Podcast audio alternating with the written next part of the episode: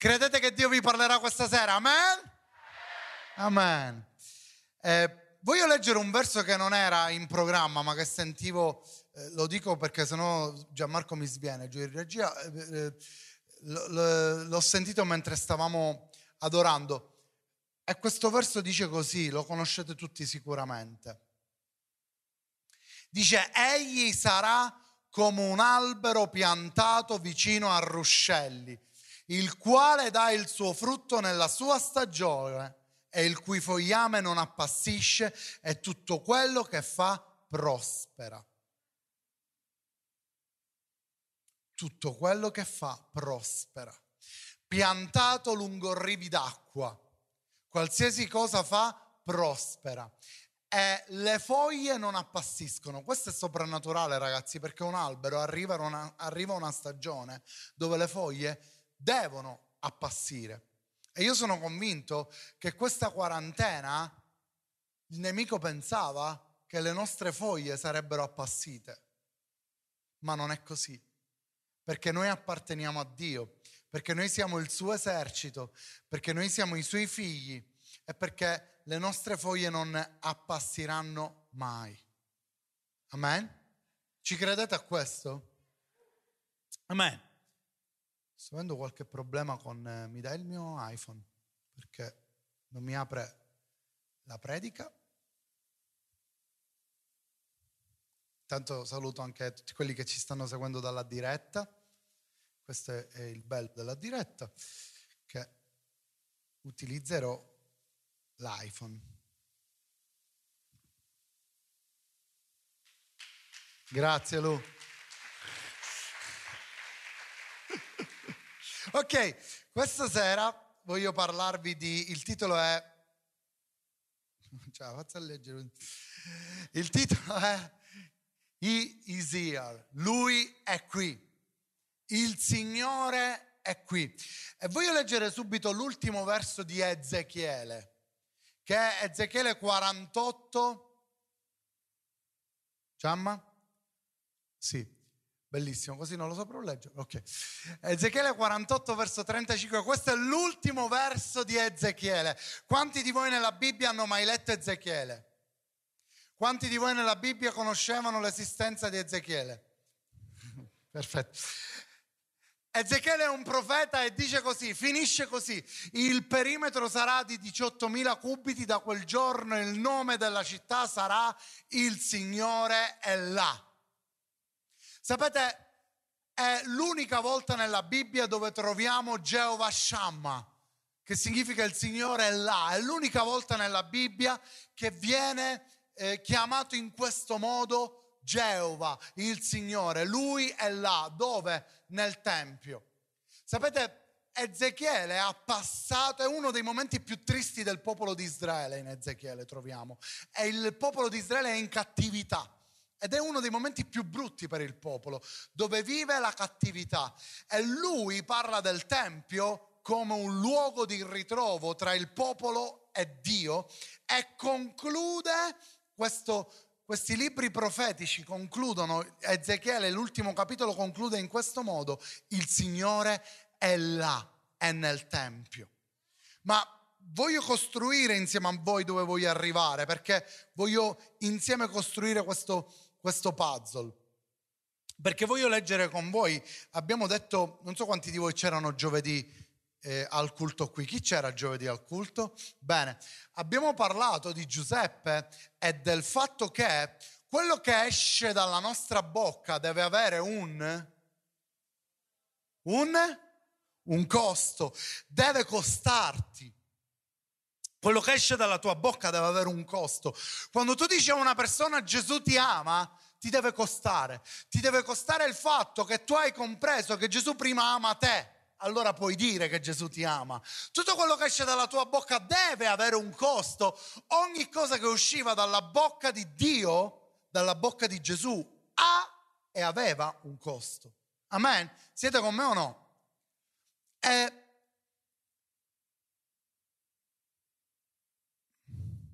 Gesù quando parlava aveva sempre un costo quello che usciva dalla sua bocca. E Ezechiele rappresenta proprio la bocca profetica di Dio e tutto quello che lui scrive, tutto quello che lui profetizza ha un costo.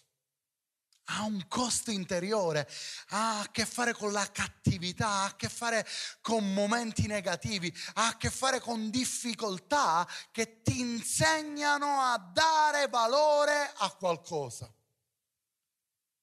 Questa quarantena un po' ci ha insegnato questo, quando tu ti sei ritrovato ad aver qualcuno ti ha tolto, tra virgolette, in bene, la libertà di uscire, tu hai dato più valore a questo, sì o no?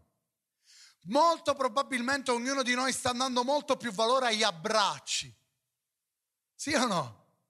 Non puoi abbracciare le persone. E quindi quando arriverà il momento che li abbraccerai, darai più valore a un abbraccio, darai più valore a un bacio, darai più valore a un sorriso, visto che io non posso vedere i vostri sorrisi.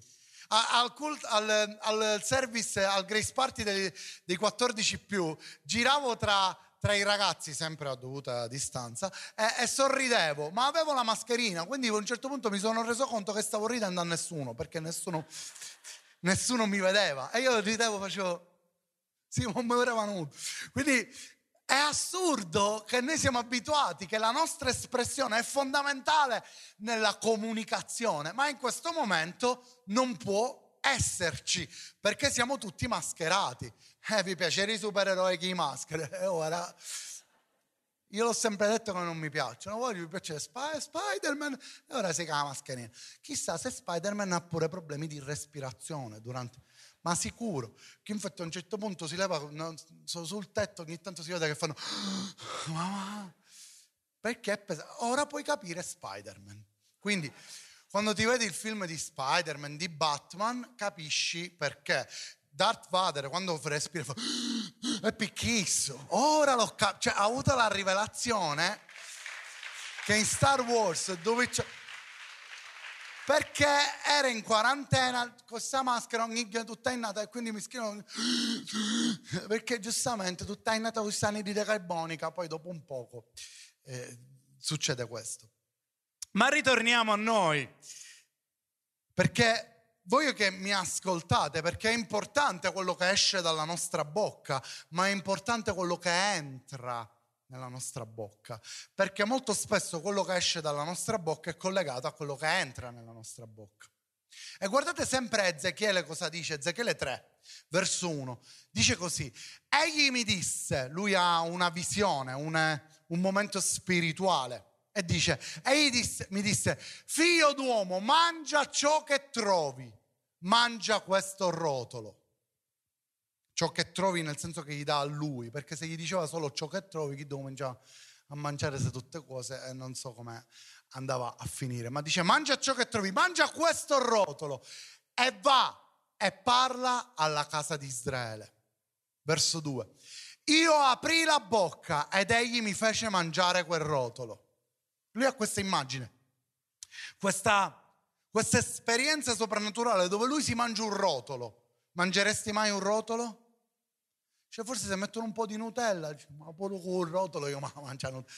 Però il rotolo rappresenta la Bibbia, rappresenta la parola di Dio. Gli dice mangia, mangia questo. E lui la mangia e egli mi fece mangiare quel rotolo. Verso 3 dice, mi disse figlio d'uomo nutriti il ventre e riempiti le viscere di questo rotolo che ti do.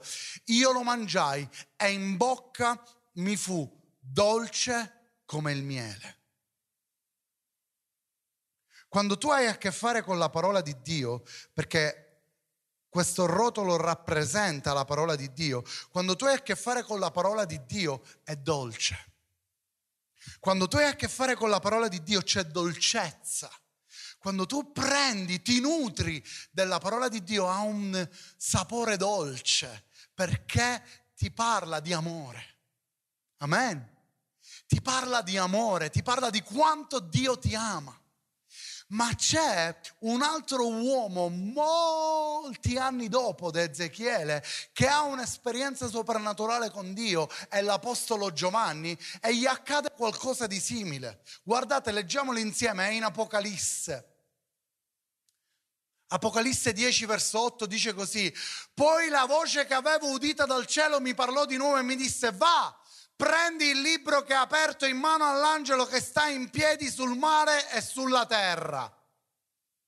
Io andai dicendogli da, di darmi il libretto ed egli mi rispose prendilo e divoralo.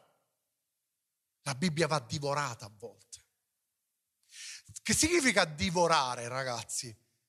Che significa divorare? Significa mangiare con forza, con voga, perché hai fame, perché devi prenderlo, perché c'è il pericolo. Divorare ha a che fare anche con c'è il pericolo che, perché un, un, leone divora la sua preda? Sai perché?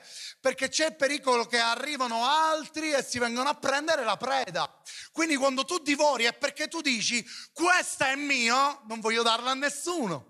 Quando tu hai una rivelazione, il tuo divorare la parola è fondamentale, perché se tu prima non assimili, non potrai dare a nessuno. Se tu prima non divori e non prendi tu quello che Dio ti ha dato, non potrai mai condividerlo a nessuno. Siete con me o no? Dice divoralo. Esso sarà amaro alle tue viscere, ma in bocca ti sarà dolce come il miele.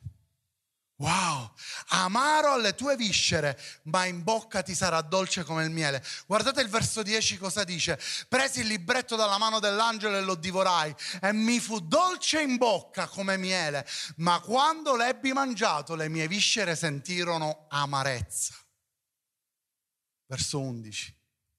Poi mi fu detto, è necessario che tu profetizzi ancora su molti popoli, nazioni, lingue e re. Wow. Per favore, ascoltami. La parola di Dio, quando tu la cominci a divorare, nella tua bocca puoi sentire la dolcezza del suo amore. Ma, ma quando il suo amore va in profondità, comincia a farti sentire il gusto amaro della tua trasformazione, del tuo cambiamento della tua carne che viene trasformata, delle tue condizioni negative che devono subire una trasformazione. Sì, al primo impatto la parola di Dio è dolce come il miele e tu dici che dolce, che bello, quanto Gesù mi ama, quanto Gesù è meraviglioso, guarda quanti miracoli sta facendo, ma poi quando scende in profondità la parola sentirai amarezza. Ascoltami, ci sono tanti figli di Dio che si fermano all'assaggio. Avete mai visto quelli che, non mi viene il nome, che, quelli che assaggiano il vino, insomma i degustatori. Io non li ho mai capiti perché praticamente assaggiano il vino e poi lo sputi, ci sputi. Che sputi? Ma sai quanto può? Cioè lo sputi. Cioè fanno teorie riscosi, tutto, tutto, odorano, mm, mettono lì tutto teorie che aggira e tu segui sto vino e fai... E poi lo sp- che sputi. E poi ti dice sentivo del fruttato con un retrogusto di noce e tu assaggi e dici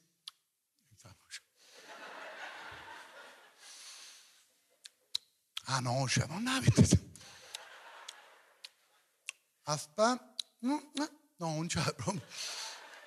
Cioè, non, non, non riesci a capire. E sapete, a volte noi con la parola di Dio facciamo così, prendiamo, sentiamo questo gusto e forse riesci a sentire anche il retrogusto, però poi pff, sputi tutto. Perché quando poi scende c'è amarezza, c'è cambiamento, c'è trasformazione. Noi non possiamo avere un cristianesimo fatto di una parola di Dio superficiale, che è buona al gusto, che oh, Gesù ci ama a tutti, è meraviglioso, è glorioso. Sì, è verissimo, è vero, è miele, è meraviglioso, ha un gusto unico, ma poi scende. E quando scende produce amarezza che parla di trasformazione. E poi, e non è un caso, dopo che lui prova l'amarezza, gli dice, è necessario che tu profetizzi. In altre parole, non puoi profetizzare, non puoi parlare se non c'è un'amarezza di trasformazione interiore. In altre parole, non puoi profetizzare, non puoi parlare se non ti costa quello che esce dalla tua bocca. Non puoi aprire la tua bocca se non c'è un costo interiore. Saranno parole così, Saranno delle dolci parole ma che rimarranno in superficie. La parola di Dio è profonda e se tu vuoi essere un albero piantato lungo rivi d'acqua, per essere piantato le tue radici devono andare in profondità e per andare in profondità tu devi fare in modo che la sua parola non rimanga nel tuo palato o nella tua bocca ma che venga digerita e che scenda in profondità nelle tue viscere. Affinché porti trasformazione. Dio ci vuole trasformare, ragazzi. Dio ci vuole cambiare. Questo periodo è un periodo di trasformazione, di cambiamento e questi due uomini grandemente profetici che avevano una grande intimità con Dio, perché ragazzi Giovanni scrive l'Apocalisse perché aveva intimità con Dio. Ezechiele scrive quello che scrive perché ha un'esperienza soprannaturale con Dio. Tutto gira attorno ancora una volta all'intimità con Dio. Senza intimità tutte queste cose non le puoi ricevere. Hai bisogno di stare col Padre. E quando tu stai col Padre, Lui ti cambia. Lui ti trasforma, lui non ti lascerà in una maniera superficiale. Sapete ragazzi, io ho notato nella mia vita, anche se sono ancora molto giovane, ma che più tempo passa, più le persone tendono ad essere superficiali a non andare in profondità. Vi capita di parlare con le persone, qualsiasi persona, e quando cerchi di andare anche in un discorso in profondità, loro ti dicono no, no, no, no. Vogliono rimanere in superficie, perché la superficie non porta a nessun cambiamento. Ma quando tu vuoi scendere in profondità, là ti metti a nudo e dici tu devi cambiare, io devo cambiare. E nessuno vuole scendere in profondità. Ma Dio sì. Ma la sua parola non è fatta per stare in superficie nella tua vita, è fatta per scendere in profondità. La sua parola è per te qualcosa, un rotolo, un libro fatto per essere divorato e scendere nelle tue viscere. E lavorare in profondità, e cambiare radici, e cambiare pensieri, e cambiare mente, convinzioni. Il diavolo sta agendo in questo mondo, in questo modo. C'ha tante correnti di pensiero che sono tutti contro la Bibbia ha tantissime correnti di pensiero in questo mondo, tutte contro la Bibbia e tu puoi scegliere, voglio questa, voglio questa, voglio questa, voglio quest'altro, scegli e rimani sempre in quella condizione dove non devi cambiare, dove non c'è bisogno che cambi, perché tu sei così e non devi cambiare. Se tu senti un impulso, non c'è bisogno che cambi, sì o no? Se senti un impulso di fare quello, fallo. Non ti preoccupare, se senti l'impulso di bere tanta birra, bevila, poi vomiti eventualmente, ma devi farlo. Non fare come il sommelier, bevi.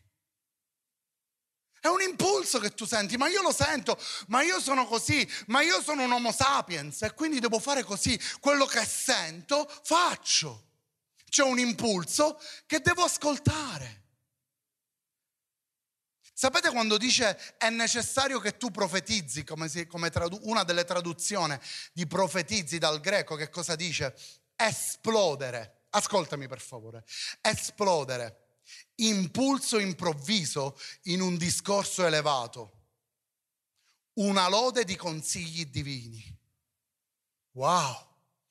Impulso improvviso di un discorso elevato che viene dall'alto non di un discorso che viene dalla terra, di un discorso elevato, di un discorso profondo, di un discorso che viene dalle tue viscere.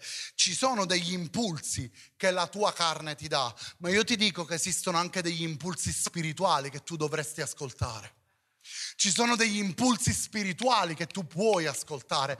Quando Ezechiele scrive, quando Giovanni scrive, è sotto l'impulso dello Spirito Santo che stava spingendo affinché lui potesse ubbidire e scrivere quello che oggi stiamo leggendo.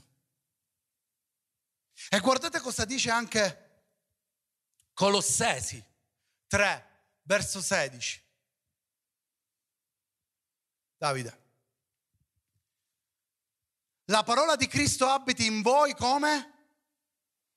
Potete leggere anche con la mascherina. Dico, essendo che avete la mascherina potete fare pure però almeno di come fate felici. La parola di Dio, di Cristo abiti in voi ammaestandovi ed esortandovi gli uni gli altri con ogni sapienza. Quindi quando tu mangi della sua parola devi abbuffarti, deve essere abbondante. Amen? La dieta va fatta col cibo, con la parola potete andare oltre. Amen? Herbalife non c'è. Con il Signore non c'è Herbalife. Con altre cose ben venga, anche perché ci sono ragazzi che sono nel business, quindi benediciamoli, ma con Dio non c'è bisogno. Abbondantemente abiti in voi. Per abitare dentro di te significa che tu devi mangiare. Sì o no? abiti abbondantemente in voi, ammessandovi ed esortandovi gli uni gli altri con ogni sapienza, cantando di cuore a Dio, sotto, sotto, sotto l'impulso della grazia. Salmi, inni e cantici spirituali, sotto l'impulso dopo che ha mangiato, dopo che sono arrivate al ventre, un uomo gli dice a Giovanni, l'angelo gli dice a Giovanni, profetizza. È tempo che l'impulso esplosivo di Dio parti da qui dentro e vada fuori. Ma se tu assaggi la parola di Dio e dici buonissima, mamma mia, e finisce così, non avrai nessun impulso.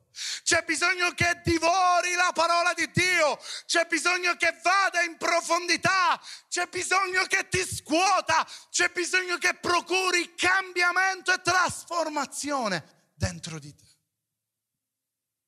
Quando tu leggi la Bibbia, deve sempre, ascoltami, quando tu devi, leggi la Bibbia, deve sempre suonare un campanellino nella tua vita. Se non suona c'è qualcosa che non va. Lo ripeto, quando tu leggi la Bibbia, deve sempre suonare un campanellino nella tua vita che ti fa comprendere, mm, devo cambiare, devo migliorare, devo crescere, c'è di più. Io voglio l'impulso della grazia. Voglio l'impulso della grazia che mi ispira a cantare salmi, inni, cantici, a profetizzare alle ossa secche, a profetizzare a qualsiasi cosa che è morto io posso profetizzare, solo se ti sei abbuffato. Se non ti sei abbuffato non puoi parlare. Se non ti sei abbuffato della sua parola non puoi parlare. Se non ti sei abbuffato di quello che è la sua parola per te, è inutile che apri la bocca. Sarà tutto qualcosa di finto, di superficiale, ma quando tu permetti alla sua parola di scendere nelle tue viscere, allora quando tu parlerai tutti se ne renderanno conto. Tutti vedranno che c'è qualcosa in te. Ma cosa brucia nel tuo stomaco? Ma cosa c'è nelle tue viscere? Mi sono abbuffato di rotoli. Mi sono abbuffato della sua parola. Mi sono abbuffato al tal punto che non riesco a stare zitto. Vi dico una cosa brutta, ma quando tu ti abbuffi, una cosa che succede, cosa succede quando ti abbuffi? Che spesso fai... Sì o no? Fai dei rutti, o comunque senti, la tua bocca è coinvolta quando ti abbuffi, sì o no? Eh, lo so che, che, che, è brutto quello che sto dicendo, ma se noi lo, lo trasformiamo nello spirito, quando tu sei abbuffato, la tua bocca è coinvolta con la tua abbuffata. Quando tu ti abbuffi della sua parola, la tua bocca non può fare a meno che parlare, non può fare a meno che profetizzare, non può fare a meno che sentire l'impulso della sua grazia. E poi unisce subito all'impulso della grazia in Colossesi salmi, inni e cantici spirituali. Quando c'è questo impulso, tu tendi a benedirlo, santificarlo, innalzarlo e dire santo, santo, santo sei Signore, il tuo nome è al di sopra di ogni altro nome. Ti amo, grazie. Voglio sentire il tuo impulso, voglio sentire l'impulso della grazia. E concludo rileggendovi l'ultimo verso di Ezechiele. Da quel giorno il nome della città sarà il Signore là. Sai cosa rappresenta? Rappresenta il tempio che è lì, in quella città. E da quel giorno da, che il tempio sarà ripristinato, il Signore è là, è nel tempio. E tu sei il tempio dello Spirito Santo. E Lui è dove c'è il Tempio. E Dio è dove ci sono abbuffate. E Dio è dove i suoi figli si abbuffano, dove i suoi figli mangiano, dove i suoi figli hanno fame della parola di Dio. Lui non è dove ci sono quelli che prendono il cucchiaino, la pinzetta. Voglio assaggiare. Noi palermitani lo possiamo capire le, quando arrostiamo, che si inizia la mattina e si finisce la notte. Lo possiamo capire che, che quando portano i dolci, che, che, siamo in due, perché hai portato sette vassoi? Vabbè. Non si sa mai, bussa qualcuno all'ultimo, vabbè. Noi lo possiamo capire che significa buffarsi, perché noi esageriamo. Ecco, io non vi dico di esagerare con i cannoli, ma esagerate con la parola di Dio. Qualcuno di voi sta pensando, vabbè, tutte e due no. Va bene, ok. Ma noi dobbiamo abbuffarci con la sua parola. Dobbiamo fare in modo che la sua parola vada in profondità. Perché quando la sua parola va in profondità noi veniamo trasformati. Quando la sua parola va in profondità c'è un impulso che non puoi controllare. Quando parlano di impulso dicono ma è l'impulso dell'uomo, dicono sempre l'impulso non può essere controllato. L'unico vero impulso che tu non devi e non puoi controllare è quello della sua grazia, è quello del suo spirito, è quello della sua profezia. Fai in modo che questo impulso faccia parte della tua vita affinché la tua bocca possa continuamente parlare di lui. Io voglio avere l'impulso della grazia. Io voglio profetizzare alle ossa secche. Io voglio che questa parola sia dentro di me. Io non voglio che rimanga in superficie nella mia bocca, ma che scenda in profondità e che vada nelle mie viscere affinché possa esserci trasformazione nella mia vita.